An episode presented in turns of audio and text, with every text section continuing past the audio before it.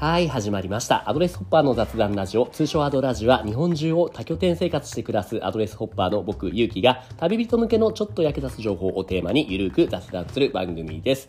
というわけで、今日4本撮りの3本目になります。ちょっとそろそろね、たくさん話しすぎてね、まあ別にいくらでも話すのは僕の趣味なんでいいんですけれども、このゲスト招く前の雑談のパート、最近何やったっていうのがもうね、同じことばっか話しちゃうんですけども、今いるのが、えっ、と、静岡県の神原っていう場所で、この間話したのは、そう、醤油蔵をリノベーションしたコワーキングスペースで作業してますってこの間話したね。えっ、と、この辺はね、はいはいはいはいはい。えっと、静岡、神原、えっと、あんまり僕ここ来るまで知らないそもそも土地だったんですけれども、まあ海近いっていうのもあって、とってもね、まあ、まず海の幸が美味しい。で、安いっすね。スーパー行ってみて思ったんですけど、物価が安い。昨日なんかも夜、そのね、他の方、アドレスの方とちょっと飲もうと思って、まあビールと一緒につまみとして、お魚コーナー回ったんですけども、結構でっかい、そのカツオのたたきみたいなものがね、すっごいでかいんですけど、本当200円ぐらいしかしなくて、え、これ、お腹いっぱい食べれるし、普通に美味しいし、あ、お魚安いのっていいな。やっぱ海の幸がね美味しく安く食えるのって魅力だなって。出身埼玉県海なし県のものとしてはすごい魅力に感じましたね。はい話せた。っていうところでじゃあちょっとゲストをお呼びしましょう。今日の今日のゲストはゲスト玉木さんです。ミュート解除お願いします。はい、こんにちこは。んにちは玉木さん。お久しぶりになりますかね先週ぶりでしたっけ？はい。っていうのも、まだ公開はされていないんですけども、玉木さんにお願いをされた、えっ、と、とあるなんかプロジェクトがあって、それの、えっ、と、収録の依頼を受けたんですよね。話いいんですっけ？まだオフですっけ？あ、大丈夫ですよ。何ですか？はい、ありがとうございます。はい。何だったんですかねあれは。えっとですね、実は今日の11月12日ですね。なんと7時にうん。第1弾公開なんですが、はい。訪日スペースという名前の新しいプロジェクトを、はい、始めまして。何ですか訪日スペースとは？ありがとうございます。あのーまあ、コロナ禍でね、なかなか厳しかったインバウンド事業者の皆さんに、はいど。ういうふうにコロナ禍を過ごしてられたかの、かの話だったりとか、はいはい。あとまあコロナの辛い中でもこうはい事業を続けてらっしゃった方々に、まあどういう思いでこう事業を始められたのかとかなるほどな。そういったことを、はい、お話しいただくあチャンネルを作りましたのでもしご興味ある方は訪日スペースで YouTube で調べていただいて登録していただけると嬉しいです。いい感じのもう説明、宣伝うまいですね。ま あ顔が見えてないのでそう聞こえると嬉しいですけど、はい、あっちでございます。逆にそんなところにお招き僕してもらってよかったんですかね？別に僕は、僕は言うてそんな。もう一方的に存じ上げておりましたからゆうきさんのことは本当。によかった有です。名ガイドさんですから、ね、一応僕もね、聞いてる方は知らないと、人もいると思うんですけども、一応ツアーガイドやってましてね、そう海外の人向けに秋葉原をメインにオタクツアーガイドっていうのをやってて、それがちょっと一方的にね、知らせちゃっていたみたいで、それでお声いただいて、あれはインタビュー動画っていうことになるんですかね。そうですねインタビュー動画です。ゆうきさんのものも、はいはい、流れますので 楽しみに。それもちょっとぜひみんな来てほしいですね。っていうところで、ってことはじゃあ、えっと、玉木さんはそもそもに、えっと、その訪日関連のお仕事をしているってことになるんですかね。そうですね。まあ社会人生活が5年4年前からなんですがあのその時からずっと訪日旅行者向けのサービスをやってます。なんでそもそも今回ここに出てくれたっていうのは、えっと、元をたどると、まあね、そもそもに僕が玉木さんのそのインタビューに参加したっていうのもあるんですけども、それ以前からもちょっとまあね、間接的なつながりはあったと思っていて、このね、アドレスホッパーの雑談ラジオの中でも、直接の関係はないですけど、まあ、結果として、アドレス、ね、こう、多拠点生活、アドレス、多拠点サービス、多拠点生活サービス、アドレスの、えっと、代表、サベットさんが属している、はいたの、えーっと、ガイアクスさん。ですよね。そうですねはいで、働いてるんですよね、玉木さん。そうですねまあ、実はあのサベットさんとはあの出身の大学も同じでしてあら、まあ、立命館ってことは、じゃあ、え、関西の人ですか？玉木さんも。はい関あんまりそんなに雰囲気ないですね、言うたら関西の人に失礼かもしれないけれども。こっちに来てから隠してますね。そうなんだ。もともとはえ、もうバリバリのバリ大阪ですか？もうずっとそうですね。家族も全員大阪で、もう関東に出てきたのはもう私うんうんうんうんだけ。でもちょっとずつなんかアクセントが関西っぽくなってきた気がする。注意深く隠せ隠せ。分かってくる。いいじゃないですか。自分らしさを出した方が。うーん。で、えっ、と、新卒でこのガイアックスさんに勤め始めたんですか？そうですね。ただ、あの、うん新卒と、の前にも、いガヤックスにはずっとお世話になっていて、おインターンですか？インターンでもあり、社員でもありましたね。あ、そういうもうじゃあ、意識高い系の関わり方をしていたわけですね。と言われてましたね。そもそもに僕もよくガイアックスガイアックスって聞くこと多いんですけども、そもそも何の会社なんですか？このガイアックスさんっていうのは。もう一言にまとめるのめちゃくちゃ難しい。頑張って頑張って。はい。はい。い言われてるのは、こう、ソーシャルメディアとか、シアエコとか。を中心に事業を、あの、広げてますよっていう会社ですけども、まあ、私、シアエコ関係の事業は全然してなくてでして、あ違うんですね訪日旅行者向けのツアーを作成したり、観光施設を作ったりという、全然インターネット関係ないんじゃないかという事業をしてたり。。ねえ、じゃあ玉木さん自身もツアーガイド的なプレイヤーとして実際に外国人の方を案内するってこともしていた？やってましたよ。おはい、やってましたいいで。すね。それは、えっと、大阪とかで？大阪、京都と、あと東京でやってましたね。私がプレイヤーとしてしてたのは、大阪と京都で、あの、自転車を漕いだり、居酒屋にね 行ったりしてましたよ。はい、バーホッピングとかいうやつですよねです。ですうんうんうんもう超王道のやつですね。それはえコロナ来る時までやってました？それとももうちょっと前にやめてました？もそうですね。まあ、タイミングがたまたま被ったっていう感じではあったんですが、そうなんだ、まあ、サービスインが2017年だったので、はい。もうイケイケどんどんの時代ですよね。なりますよね。うんうんううん。ん。でそこから1年2年ぐらいして、うんうんうん。そのタイミングであの箱根の方で観光施設をやらないかというお話をいただいたその時ガイアックにス直下のプロジェクトになるんですか？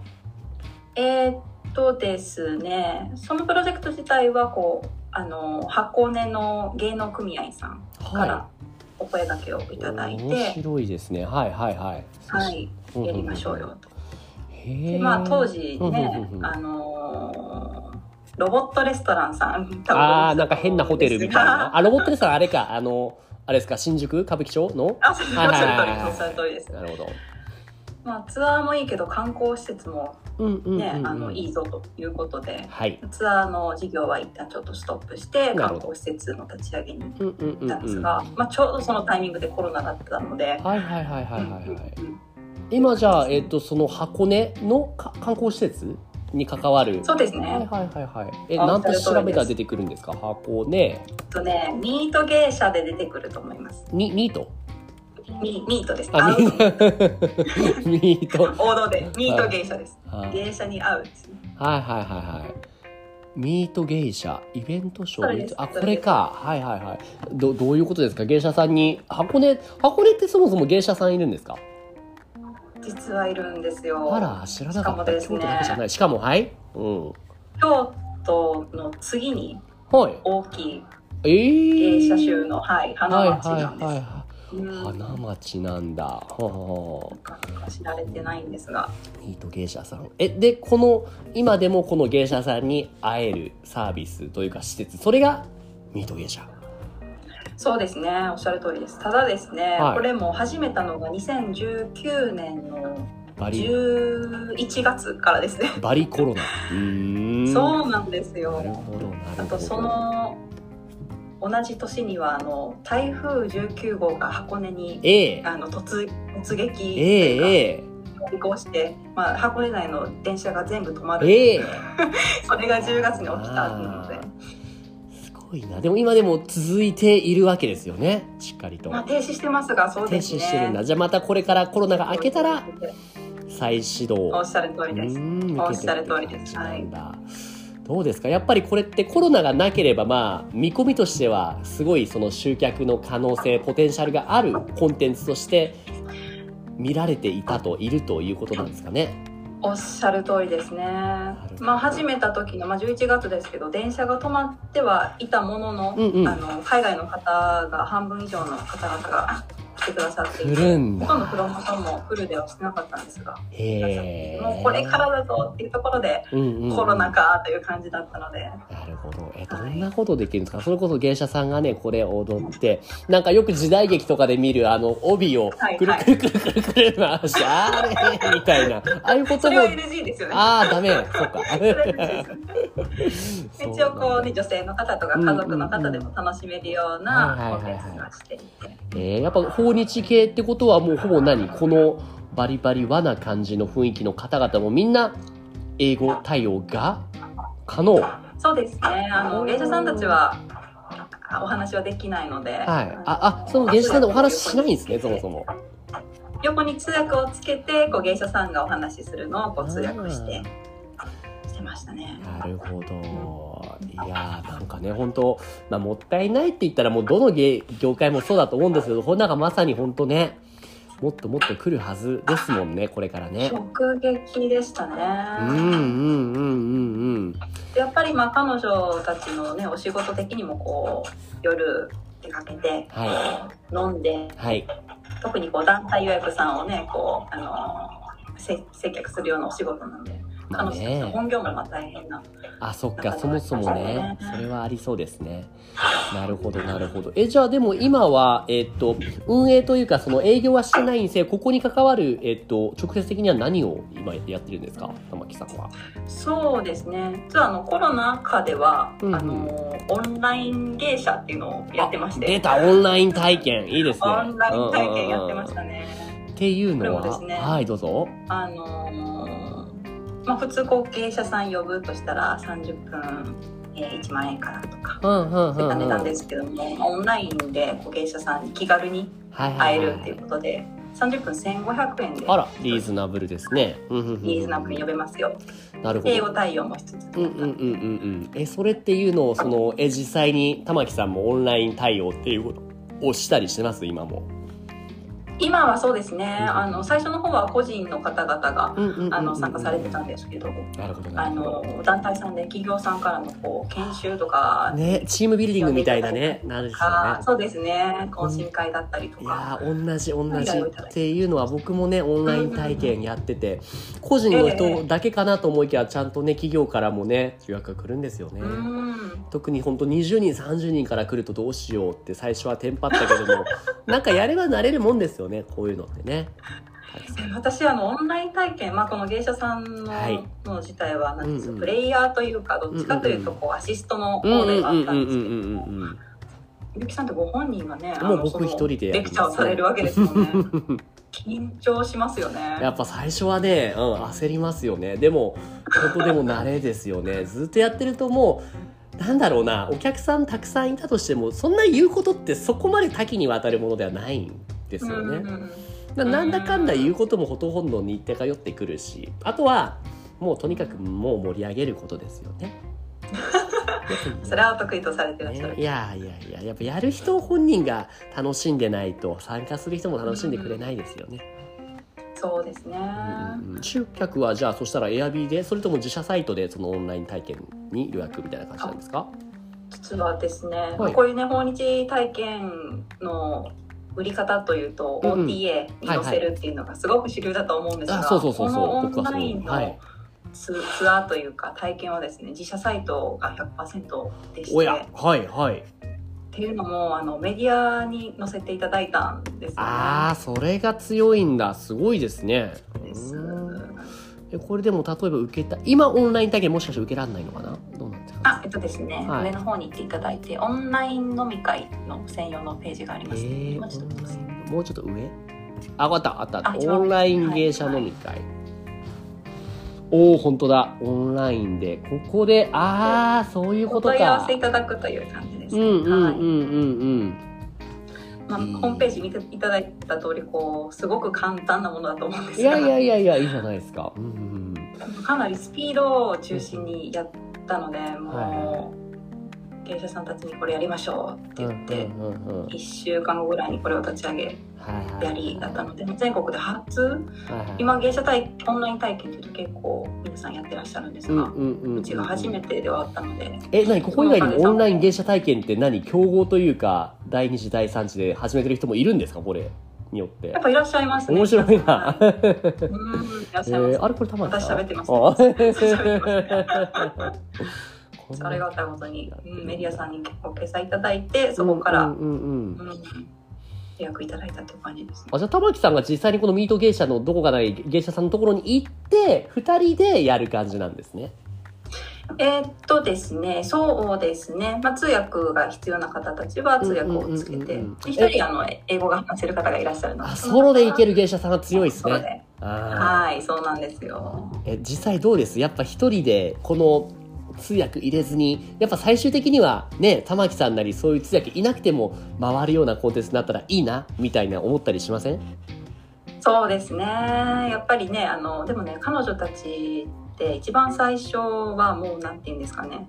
SNS もあんまり触ったことないとかあそうそうない。った方々も多かったりするんですね、なので一番最初にこう Zoom のアカウントの作り方ああまあ最初にね。Gmail のアカウントの作り作り方からはい説明会みたいな感じで。やってたんですけど、今でもこう Zoom で会議しましょうよ、うーん。Zoom で会議できるまでになってるので、いいじゃないですか。うんやっぱり便利だなって使ってみないとわからないですもんね。うん、そうですね。あとはやっぱこういうオンライン体験って英語が流暢かどうかよりも結局どれだけその業界分野に詳しい人が熱を持ってできるかの方が大事だと思うんですよ。いう観点から言うと別に芸者さんたとえそんな流暢な英語を話せなくてもその芸者さん本人がたどたどしくも説明してくれる方が僕は僕はですけれども価値を感じる。うん、おっしゃる通りですね。あとですね、やっぱりうんこうお座敷に出て、うんあのー踊ったりはい。しても、やっぱり皆さんこうメインは踊りを見ることじゃなくて飲み食いすることなので、あんまりへそそんなにこう注目されたことがなかった。でもオンライン体験で海外の方々ってこうじっと見るじゃないですか。そうですよね皆。さんのうんうんそれに感動してというか、うんうんうんやってる方もあそうか普段よりもちゃんと私たちを見てくれる？みたいなそうなんです。そうなんです。喜ん喜んでくださったっていうかあのなんてうんうんそれにこう元気をもらったっていう声も。オンライン体験って僕もやって思うけどもリアルのね秋葉のツアーもやってたからこそ思うんですけれどもそのコンテンツその僕の場合は秋葉の案内アニメ文化の案内はい。以上に僕本人ツアーガイド本人に対しての興味関心が強くてだから結局は、日本のオタクと雑談するっていうそこに価値を感じて、ね、予約してきてくれる人が多いんですよね。だからそう今回翻ってこの芸者さんの場合は芸者の文化がどうかじゃなくてその芸者さんがどう思ってるかどういうなのかどうしてそれやってるのかみたいなところをお話しした方がより興味引けるんじゃないかなってところなんですそうで。すね。本当おっしゃる通りで、うんまさにですうんうんうんこんな質問聞いていいのかなみたいなことを聞けるっていうのえあります実際に通訳してる中であすごいこと聞くなみたいなありますよ。ありますよ。なんか聞ける部分でありますこういうこと聞かれましたみたいな。えー例えばこう映画とか、はい。まあやっぱりこうなんていうんですかねか海外での芸者のイメージうんでうん。こううんなんていうんですかね。こう結構色物だよねみたいな話とかもストレートに聞聞く本当にそうなの？みたいな話をしてですでゲシュナが違います違いますみたいな。おっしゃる通りおっしゃる通り。です。そのあたりの新しいとか正しく啓蒙する啓蒙活動ですね。おっしゃる通りですね。うんじゃあ語り部としてオンライン語り部的な感じでねうまく貢献しているわけですね。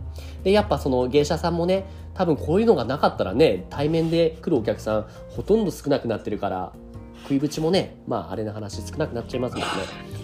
そうですね、まあ、正直こう料金的にはあの1500円で売ってるって私の話したと思うんですけども、うん、あのそそんなに大きな収益でもないんですが、うん、ただやっぱりこう彼女たちも毎日絵を稽古して、うんうん、ただお稽古したものをこう披露できるような場所がないっていうことがあったんですが、まあ、これによってこう、ね、披露できる場所があるって。ね、お互いに耳になりますね。おっしゃる通りですね。っていうことをつないでいるのが今の玉木さんのミート芸者でのお仕事なんですね。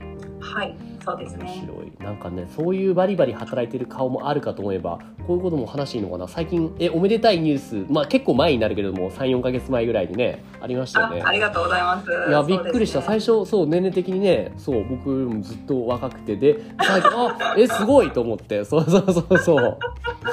大変じゃないですか。お子さんがね生まれたんですよねそうですね。ありがとうございます。うん。女の子ですか？やっぱり同世代でもね多分早い方だとは思うので、うんうん、特に今の世代はね。うん。